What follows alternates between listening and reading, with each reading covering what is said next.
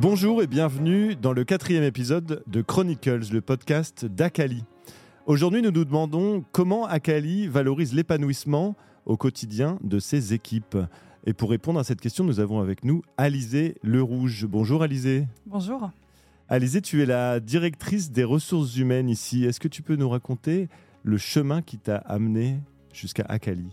Alors oui, euh, j'ai été contactée en 2020 pour une opportunité euh, en gestion des ressources humaines. Euh, J'étais auparavant euh, sur un poste de recrutement et j'ai toujours voulu euh, être dans les ressources humaines généralistes, chose qui m'a été possible lorsqu'on m'a contacté en 2020. Donc j'ai passé des entretiens avec Thomas, Pauline, Tristan, et j'ai été plutôt convaincue par le fait d'intégrer la société.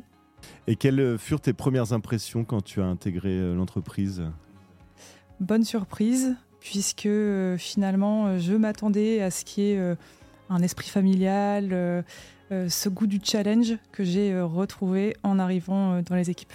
La particularité d'Akali, c'est de compter à la fois des collaborateurs en interne et des consultants qui sont en mission dans des entreprises. Comment ça se gère concrètement? Alors, c'est très particulier, euh, puisque euh, vous l'imaginez, des personnes qui ne sont pas forcément sur site, c'est peut-être euh, un peu plus complexe d'imaginer des solutions qui s'adaptent pour garder une certaine proximité avec euh, ses collaborateurs.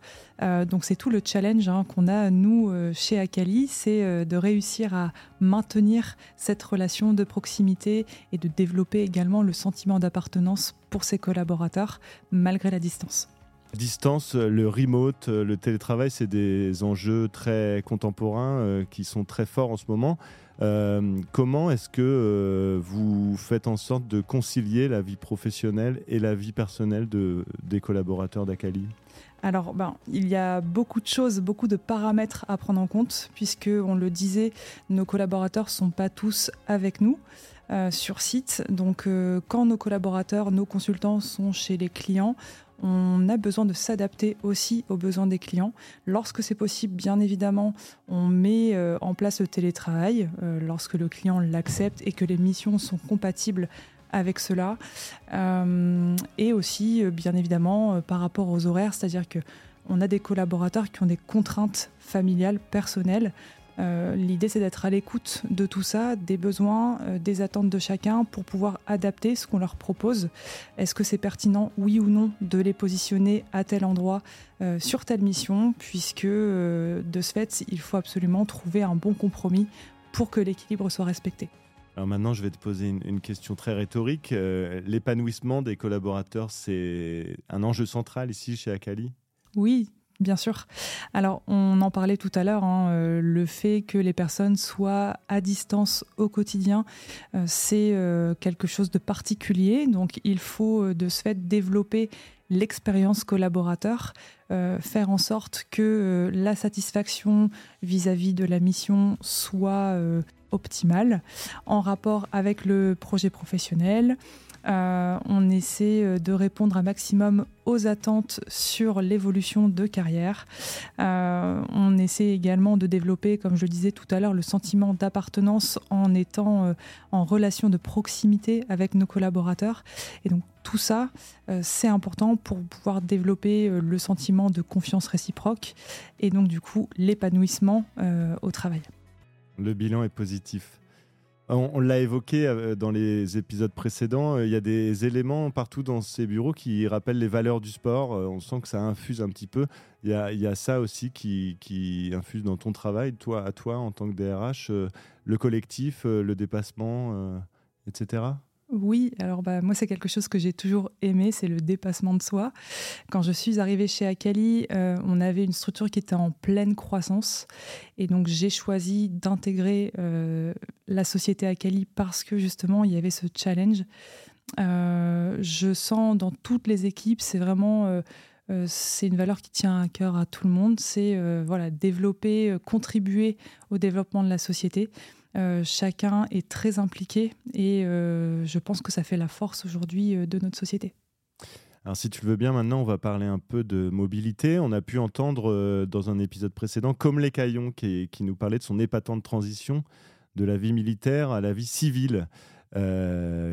grand possible grâce à Akali. Est-ce que quelles sont les initiatives que, que vous mettez en place ici pour la mobilité?